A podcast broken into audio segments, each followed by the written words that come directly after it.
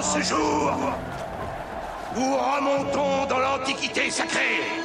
Passion Antiquité, Ça vous dirait une petite visite à l'intérieur de la pyramide? Oh non, une odyssée de 3500 ans d'histoire. On va avoir l'éternité pour déchiffrer tout ça.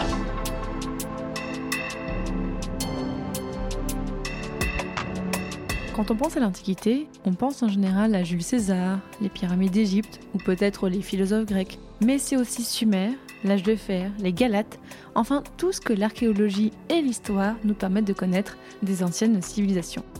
Habituellement, on fait commencer l'Antiquité avec l'invention de l'écriture vers 3300 avant Jésus-Christ et on finit à la chute de l'Empire romain d'Occident en 476. Mais vous le savez maintenant, les limites des périodes historiques sont toujours un petit peu floues. Et si nous pouvions parler d'Antiquité au pluriel, des rives de l'Atlantique à celles de l'Indus, de la source du Nil au mur d'Adrien?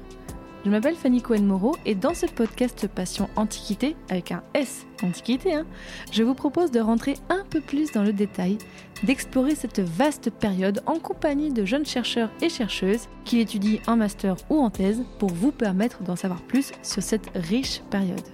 Épisode 10 Alice et la Mésopotamie au IIe siècle c'est parti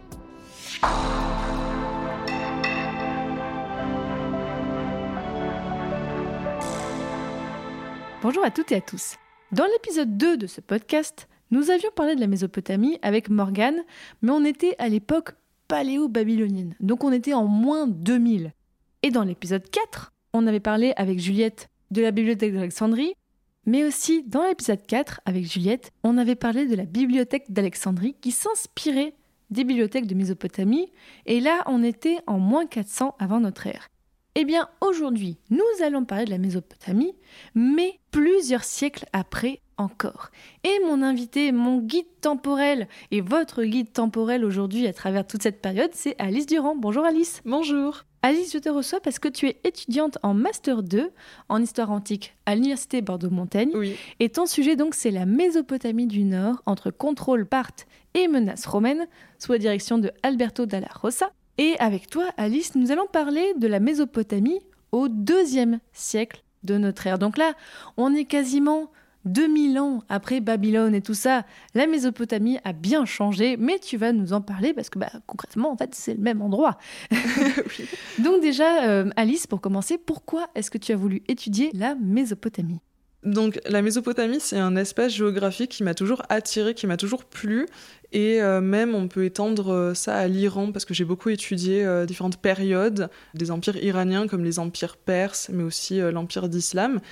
Et en parallèle, j'étais beaucoup attirée par l'Antiquité romaine. Et donc, la Mésopotamie, c'était un bon compromis entre l'espace iranien et l'espace méditerranéen.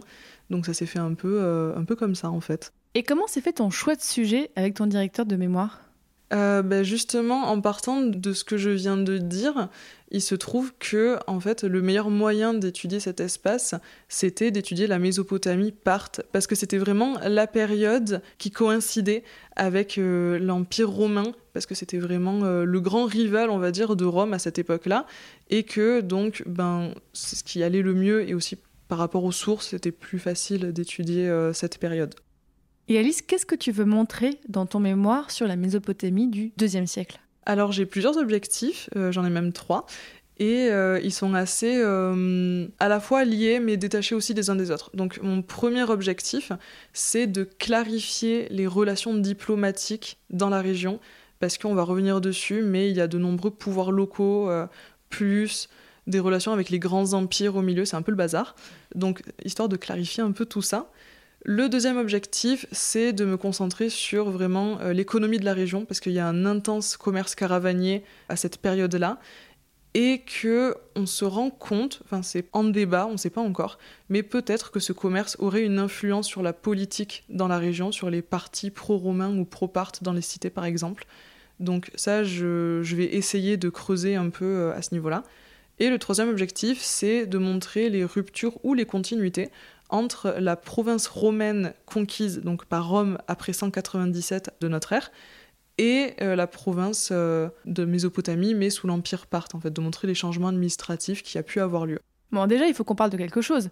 Pourquoi est-ce qu'on peut encore parler de Mésopotamie pour cette époque? Parce qu'effectivement, Mésopotamie, on pense, ce qu'on dit tout à l'heure, à l'époque babylonienne.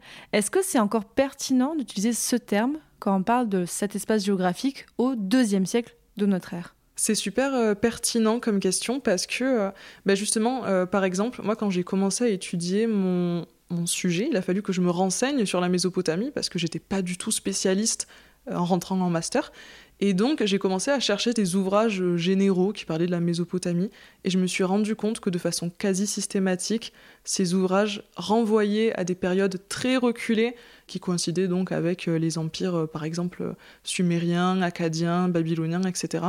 Et donc euh, c'est une question que je me suis posée. Et alors pour répondre à ta question donc c'est pertinent de parler de la Mésopotamie entre donc les, les siècles que j'étudie donc c'est après Jésus-Christ parce que dans les sources que j'étudie, donc les auteurs grecs et latins de cette période-là, donc euh, entre le 1er et le 3e siècle après Jésus-Christ, on trouve encore le mot Mésopotamie. Donc ça veut dire que pour eux, c'est une réalité qui existe encore bel et bien. Et quand les Romains, en 197, conquièrent la Mésopotamie, ils font de la province de Mésopotamie. C'est vraiment le nom qu'elle porte. Donc c'est encore une réalité bien attestée à cette période-là. C'est pas un mot que toi, du 21e siècle, tu as mis dessus. Non, les gens à l'époque utilisaient ce terme. Oui, c'est pas du tout anachronique. D'accord, c'est vraiment intéressant de dire comme ça. Alors, raconte-nous à quoi ressemblait la Mésopotamie à l'époque que tu étudies. Géographiquement, on est plutôt dans quel espace? Alors, euh, Mésopotamie, c'est un terme grec qui est composé de méso, qui veut dire le centre ou le milieu, et potame, potamie, qui signifie les fleuves. Et donc, au sens strict, la Mésopotamie, c'est vraiment l'espace qui est situé entre l'Euphrate et le Tigre, qui sont donc les deux fleuves qui traversent, euh, on va dire, euh, c'est entre la Syrie actuelle, l'Irak et la Turquie, à peu près, pour situer actuellement. Et donc, c'est une région fertile et stratégique qui est bordé au nord par des montagnes au sud par le désert syrien. Et cet entre-deux, c'est vraiment un, endroit très euh, fertile. Bon, et je vais pas te demander de retracer 2000 ans d'histoire, mais déjà, est-ce que tu peux nous raconter comment la Mésopotamie a évolué depuis l'époque paléo-babylonienne? Bon, de façon résumée, mais vraiment, en 2000 ans, quels ont été les grands traits d'histoire de cette région? Bon, je suis pas du tout spécialiste euh, de ces périodes vraiment anciennes, mais en gros, ce qui s'est passé, c'est que, euh, on va dire à peu près vers le 7e siècle avant Jésus-Christ, il y a eu un empire Mède qui a été remplacé par euh, l'empire perse achémédide, donc dirigé par Cyrus le Grand à cette époque-là. Donc ce remplacement a eu lieu au 6e siècle. Puis on a eu la conquête d'Alexandre le Grand au 4e siècle avant Jésus-Christ. On a eu à ce moment-là un apport grec et macédonien dans la région, donc ça a bouleversé pas mal de choses, on reviendra peut-être dessus après. Donc à la mort d'Alexandre, euh, ces généraux se sont partagés son empire, et pour ce qui nous intéresse, il y a donc Séleucos Ier qui était un de ces généraux, qui a fondé l'empire séleucide, donc situé euh, au Proche-Orient, donc sur la côte du Liban, qui comprenait aussi la Mésopotamie et une partie de l'Iran, et qui allait jusqu'à la Turquie de l'autre côté. Donc c'était un grand empire. Oui, c'était assez euh, étendu. Et cet empire a été remplacé par les Parthes au deuxième siècle avant Jésus-Christ. Donc ça, c'est ce que j'étudie donc euh, dans mon mémoire. Est-ce que la Mésopotamie que tu étudies a une unité d'une façon ou d'une autre à l'époque que tu étudies? Alors, euh, c'est un peu le bazar parce que, en principe, donc officiellement, la Mésopotamie, à l'époque que j'étudie, donc entre le 1er et le 3e siècle après Jésus-Christ, est un territoire parthe. Donc euh, les Parthes, c'est vraiment c'est une dynastie qui a régné grosso modo sur l'Iran pendant euh, près de six siècles. Et donc, ils ont régné sur la Mésopotamie. Sauf que euh, c'est une région qui déjà est frontalière, puisque l'Euphrate constitue la frontière avec l'Empire romain. Donc on est vraiment euh, sur la périphérie de l'Empire parthe. Et aussi, il y a de nombreux pouvoirs locaux qui prennent la forme de royaumes, mais aussi de cités qui euh, sont quasi autonomes et qui en principe sont vassaux des Parthes. Donc en fait on peut en conclure que l'autorité du roi Parthe est largement indirecte sur cette région. Donc euh, c'est assez compliqué euh, d'étudier cet espace à cette époque-là, mais c'est intéressant. Mais donc là, l'Empire romain et l'Empire parthe, c'est quoi les relations à l'époque, et notamment avec toutes les petites puissances locales? L'Empire romain et l'Empire parthe entretiennent régulièrement des relations. Alors il y a eu des périodes de guerre, mais beaucoup aussi de périodes de paix entre eux. Donc a C'est un peu un équilibre des forces entre les deux empires, mais on sent bien qu'il y a une lutte d'influence pour le contrôle de la Mésopotamie, puisque, euh, comme j'ai dit, officiellement la Mésopotamie fait partie euh, de l'empire parthe, mais à plusieurs reprises, on voit que les Romains essayent quand même euh, de s'approprier cet espace, notamment par des actions diplomatiques avec ces royaumes locaux qui, grâce à l'autonomie suffisante qui leur a été confiée, se permettent de négocier à la fois avec le roi parthe, mais aussi avec euh, l'empereur romain. Donc euh, parfois on peut même penser qu'ils jouent un peu de double jeu et saisissent les opportunités en fait qui les arrangent en fonction de, des contextes politiques. Mais du coup ça donne un paysage politique et diplomatique assez complexe. Et en plus il y a aussi les cités qui euh, donc ont été fondées ou refondées suite à la conquête d'Alexandre. Donc c'est vraiment des cités grecques qui fonctionnent comme les autres cités qu'on peut retrouver dans le monde grec. Et donc elles ont une certaine autonomie qui leur permet euh, même parfois de faire face aux décisions royales. Donc c'est quand même assez important pour des cités, quoi. C'est des petites entités, donc c'est assez impressionnant. Euh, mais on a eu le cas par exemple de révolte dans des cités pendant sept ans. Euh, elles refusaient toutes les décisions du pouvoir royal. Donc on a quand même des pouvoirs assez puissants localement en Mésopotamie. Et justement, c'est quoi le nom de ces cités? Qu'est-ce qu'on a comme cités à cette époque-là? En termes de cités grecques, on va en retrouver plusieurs qui sont euh, majeures et notamment qu'on connaît bien grâce aux fouilles archéologiques qui a eu lieu. C'est le cas par exemple de Doura Europos, qui est vraiment euh, une plaque tournante du commerce caravanier euh, pendant cette période-là. On a aussi, par exemple, c'est le site sur l'Euphrate, ou qu'on appelle aussi Zeugma, qui est un espace dans lequel la quasi-totalité des relations diplomatiques entre Romains et Parthes ont eu lieu, parce que ça se situe vraiment sur la frontière. Après, on a d'autres cités qui ont euh, une importance moindre, mais euh, qu'on retrouve aussi beaucoup, comme Car ou Nizib, par exemple. Et après, il y a d'autres villes, notamment Ctésiphon, qui est donc la capitale de l'Empire parthe. C'est vraiment le centre du pouvoir de l'Empire. Donc officiellement, c'est pas une cité grecque parce qu'elle fonctionne pas de la même façon que euh, les cités du monde grec. Et après, on a Palmyre. Je suis quand même obligée de parler de Palmyre parce que euh, même si c'est situé dans le désert syrien et que ça fait pas officiellement partie de la Mésopotamie, c'est quand même une cité marchande d'une grande importance. Donc on peut pas passer outre par rapport au commerce caravanier. Je veux bien que tu nous dises un peu plus sur l'Empire Parthe, parce que moi je connais Sparte.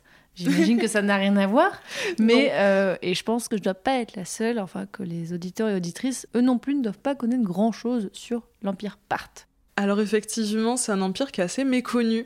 Alors à la base, c'est une tribu qui vient d'Asie centrale et qui a migré vers l'Iran et qui a au fur et à mesure euh, pris du pouvoir, on va dire pour résumer dans les faits, et qui a renversé le pouvoir séleucide. On sait que sous Mithridate II, donc qui était un des rois parthes entre le deuxième et le premier siècle avant Jésus-Christ, c'est lui qui a conquis la Mésopotamie, donc qui a vraiment étendu l'empire à son maximum. Globalement, les Parthes, on les connaît pas bien parce qu'on a plusieurs problèmes. Le premier, c'est que on n'a pas de chronique produite par des Parthes eux-mêmes.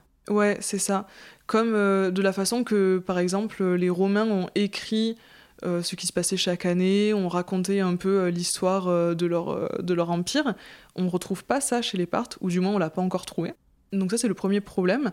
Le deuxième, c'est qu'ils ont été victimes de ce qu'on appelle une damnatio memoriae. Ah bon? Ouais, en fait ils ont été effacés volontairement de l'histoire par leurs successeurs, qui étaient donc les Perses sassanides, pour des raisons politiques. Ça, on en est sûr. Enfin, vraiment, c'est pas une hypothèse, on, en est sûr de ça? Je pense que c'est bien attesté, ouais. En tout cas, c'est vraiment ce que j'ai lu dans la grande majorité des ouvrages sur les parts. Donc ça pose problème parce que le peu de choses qu'ils auraient pu écrire ou nous laisser, ben, ça a été détruit. Et donc on se retrouve avec euh, finalement quelques inscriptions par-ci, par-là, quelques sites archéologiques, mais on n'a pas trop d'infos, donc la plupart des informations, on va les piocher chez les Romains qui ont écrit un peu sur les parts, vu que c'était leurs grands rivaux euh, de l'époque.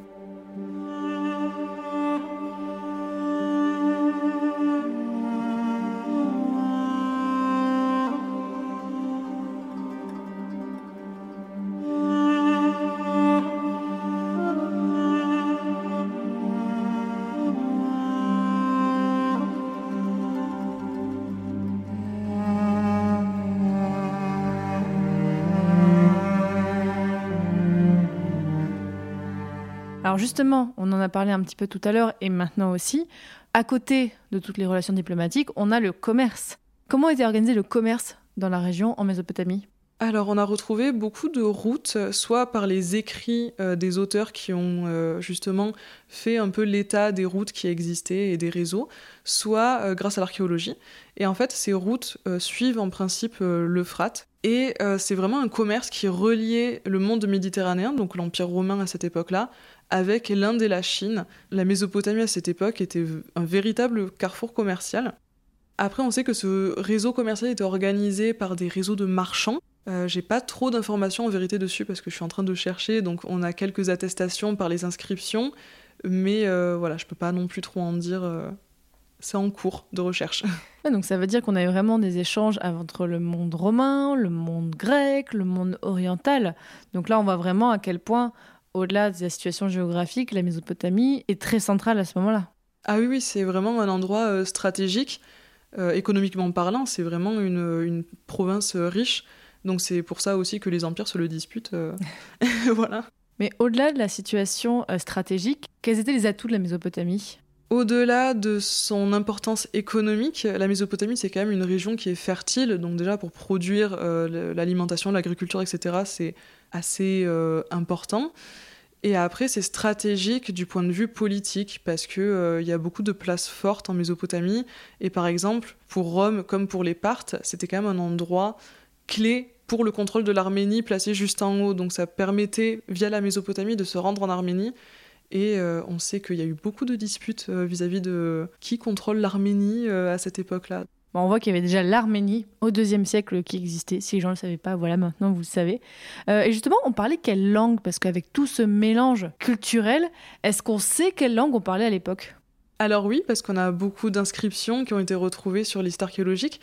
Donc pour les langues principales, on va dire qu'on a le grec et l'araméen. Donc le grec, il a été euh, introduit en Mésopotamie, en Iran, par justement la conquête d'Alexandre. C'est devenu la langue administrative euh, basique, on va dire. Et l'araméen, c'est une langue qui était déjà en Mésopotamie, qui a aussi une dimension administrative, mais qu'on retrouve peut-être moins dans les inscriptions. Enfin, moi, pour ma part, j'ai beaucoup d'inscriptions en grec. Et après, il y a euh, tout un florilège de langues sémitiques euh, qui sont en fait les ancêtres euh, de, de l'arabe, de l'hébreu, etc. Mais je vais pas rentrer dans les détails parce que.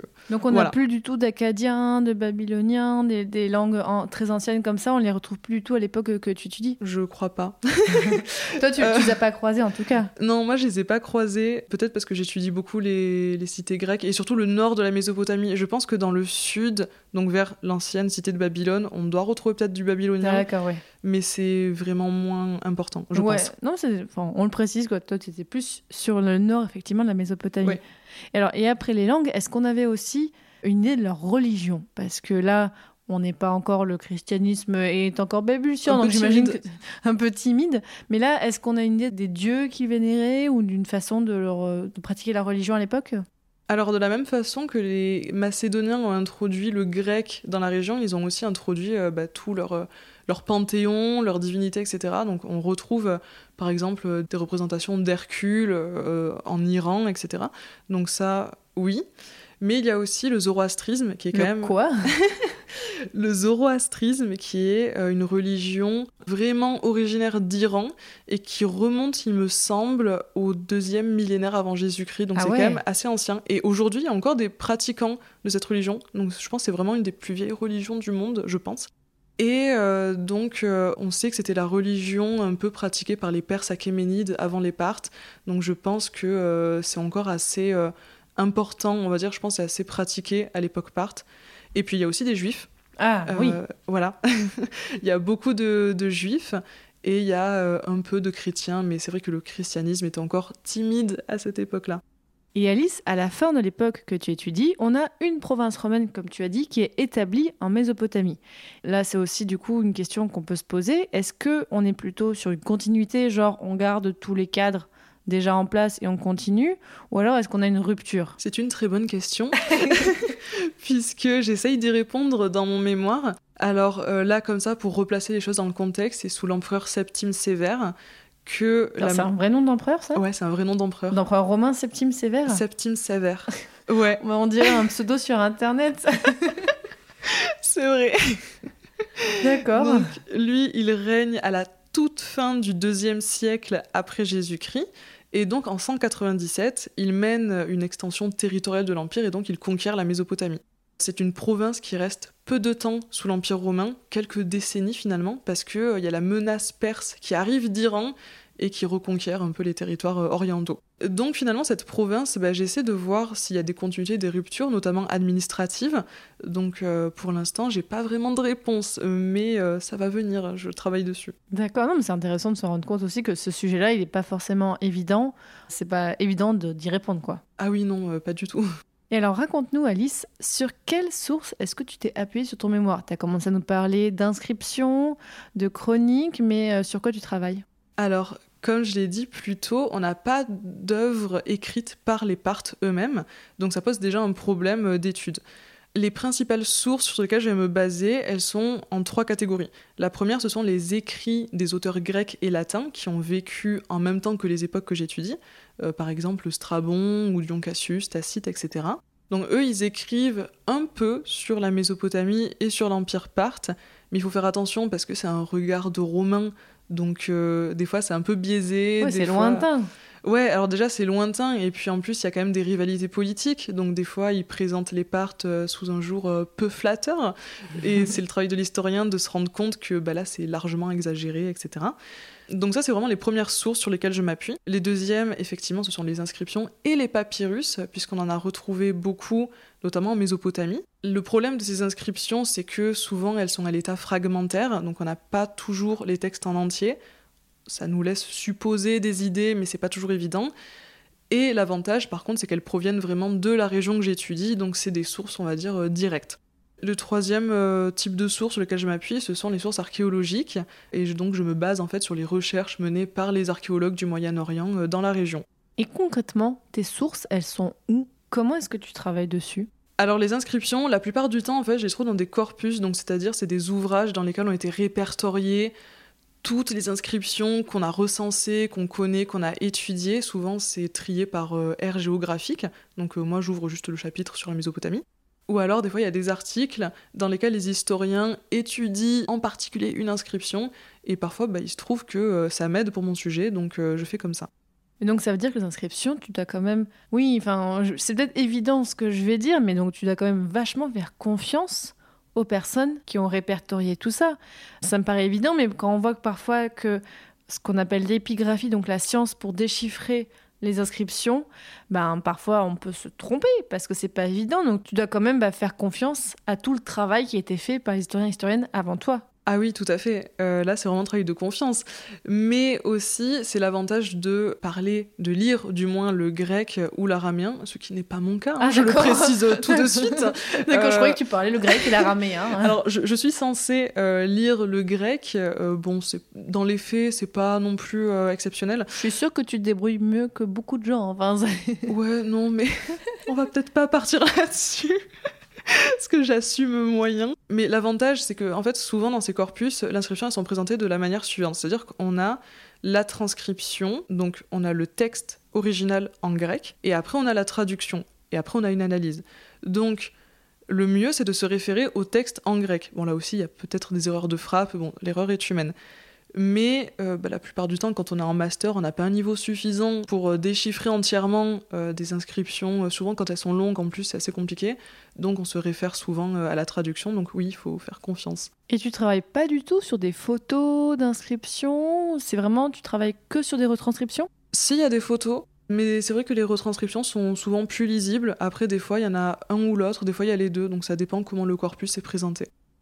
Et ces inscriptions, euh, elles parlent de quoi en fait en général?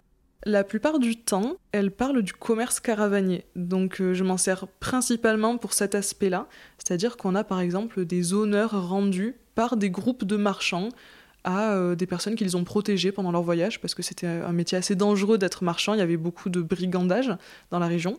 Donc la plupart du temps, ça parle vraiment de ça. Sinon, on a aussi parfois des inscriptions euh, qui visent à afficher un décret qui a été pris, une décision politique euh, dans la cité. On n'a pas, par exemple, de comptes ou de, choses techniques, euh, économiques comme ça, quoi. Non, pas du tout. Ce qui était inscrit dans la pierre, c'était vraiment pas la même chose que ce qu'on peut retrouver dans les écrits euh, donc des auteurs euh, latins et grecs.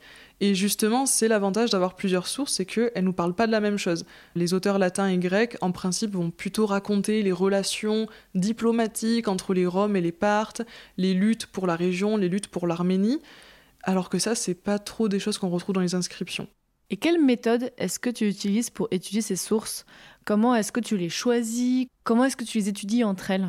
Alors pour faire le choix, les premières choses que je regarde, ce sont la provenance géographique et la date, parce que si c'est postérieur ou antérieur, euh, ça m'intéresse pas plus que ça. Donc ça c'est vraiment la première chose. Et ensuite, quand je les traduis ou que je regarde la traduction, euh, ben, en fonction du sujet, en fait, en fonction de si ça va m'intéresser, euh, pour avancer moi dans mes recherches, voilà, je fais un peu comme ça. Et c'est quoi les difficultés que tu rencontres dans ton travail?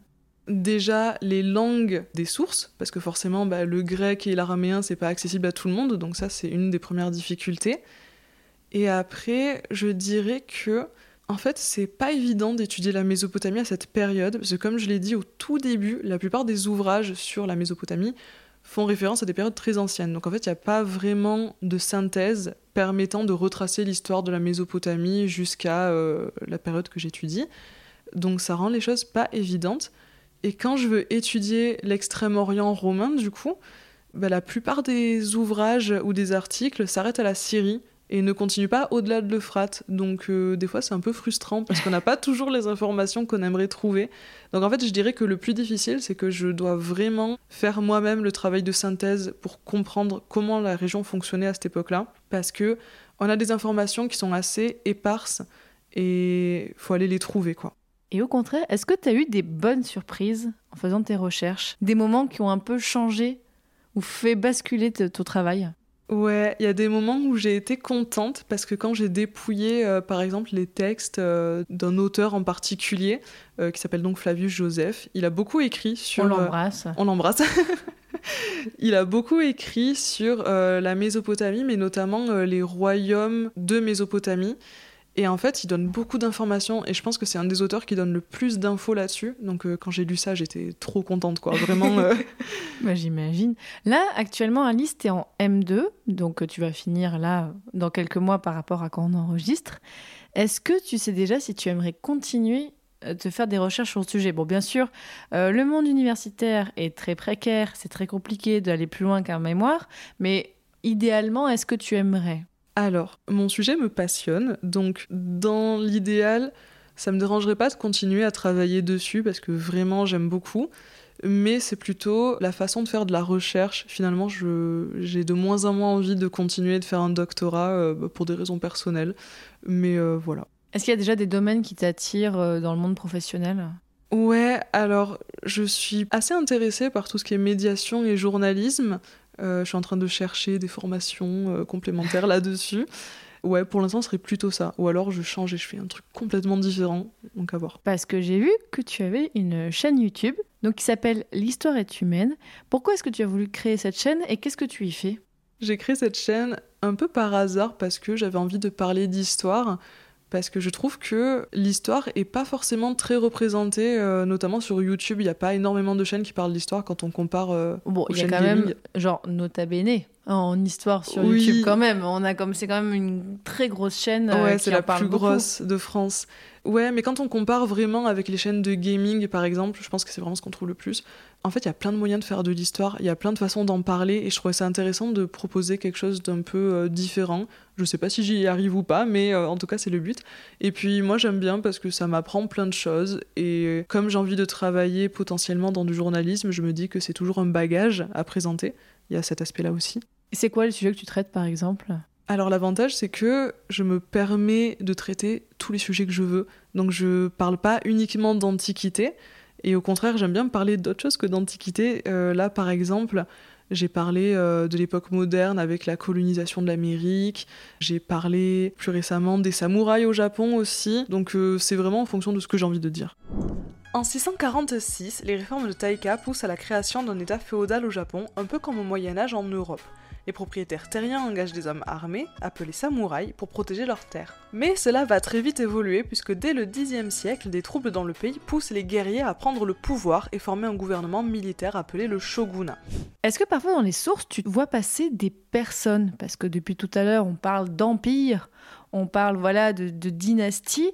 Est-ce que tu vois des humains, des individus dans tes sources? Alors oui, il y en a. Par exemple, euh, dans les inscriptions, des fois on retrouve plusieurs fois des personnages, donc ça permet de retracer une partie de leur parcours, une partie de leur vie. C'est le cas notamment euh, d'un monsieur qui s'appelle Soados et qui était meneur de caravane. Donc lui, j'ai retrouvé euh, vraiment, je pense, quatre ou cinq inscriptions qui parlent de lui. Donc c'est quelqu'un d'assez d'assez connu finalement, si on en parle dans les inscriptions. On a aussi la mention d'un roi qui s'appelle Isates et qui était donc roi d'Adiabène. Donc l'Adiabène, c'est un, royaume en Mésopotamie. Et donc ce monsieur a régné entre 34 et 57. Et on a le récit de sa vie. Donc euh, si lui, on a son histoire, c'est parce que l'auteur, qui est donc Flavius Joseph, on a déjà parlé, s'intéresser aux juifs de l'Empire romain et en dehors de l'Empire. Et donc, bah, ce roi Isathès s'était converti au judaïsme, et du coup, c'est pour ça que Flavius Joseph en parle comme ça autant.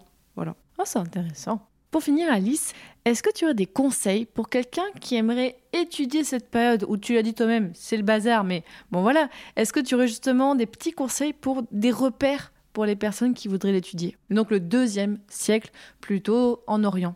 Alors déjà, bah, c'est faisable. Ah. Donc faut pas avoir trop peur de se lancer. Mais c'est vrai que c'est un peu compliqué parce que euh, souvent les directeurs de recherche, les profs de fac, euh, en Antiquité en tout cas, sont vraiment spécialistes euh, soit du monde grec, soit du monde romain. On trouve difficilement en France des spécialistes de l'Empire perse ou de l'Empire parthe, en tout cas pour l'Antiquité. Donc c'est pas toujours évident de trouver un directeur de recherche qui peut nous accompagner sur ces questions orientales mais c'est faisable. Après, il faut juste euh, contacter les personnes avec qui vous voulez travailler et, proposer des sujets et voir si eux sont aptes à vous accompagner ou pas.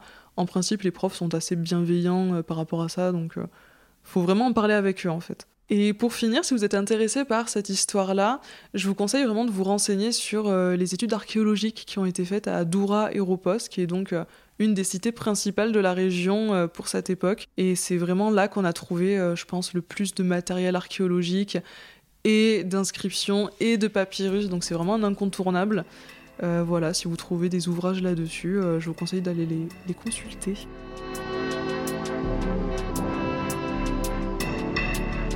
Désormais, chers auditeurs et auditrices, vous en savez beaucoup plus sur la Mésopotamie et l'Empire parthe au deuxième siècle de notre ère. Donc merci beaucoup Alice Durand pour tout ce que tu nous as raconté, c'était vraiment passionnant. Et puis bah, bonne continuation pour la suite de, ton parcours, j'espère que tu pourras trouver de ton bonheur. Bah, merci et merci pour l'invitation.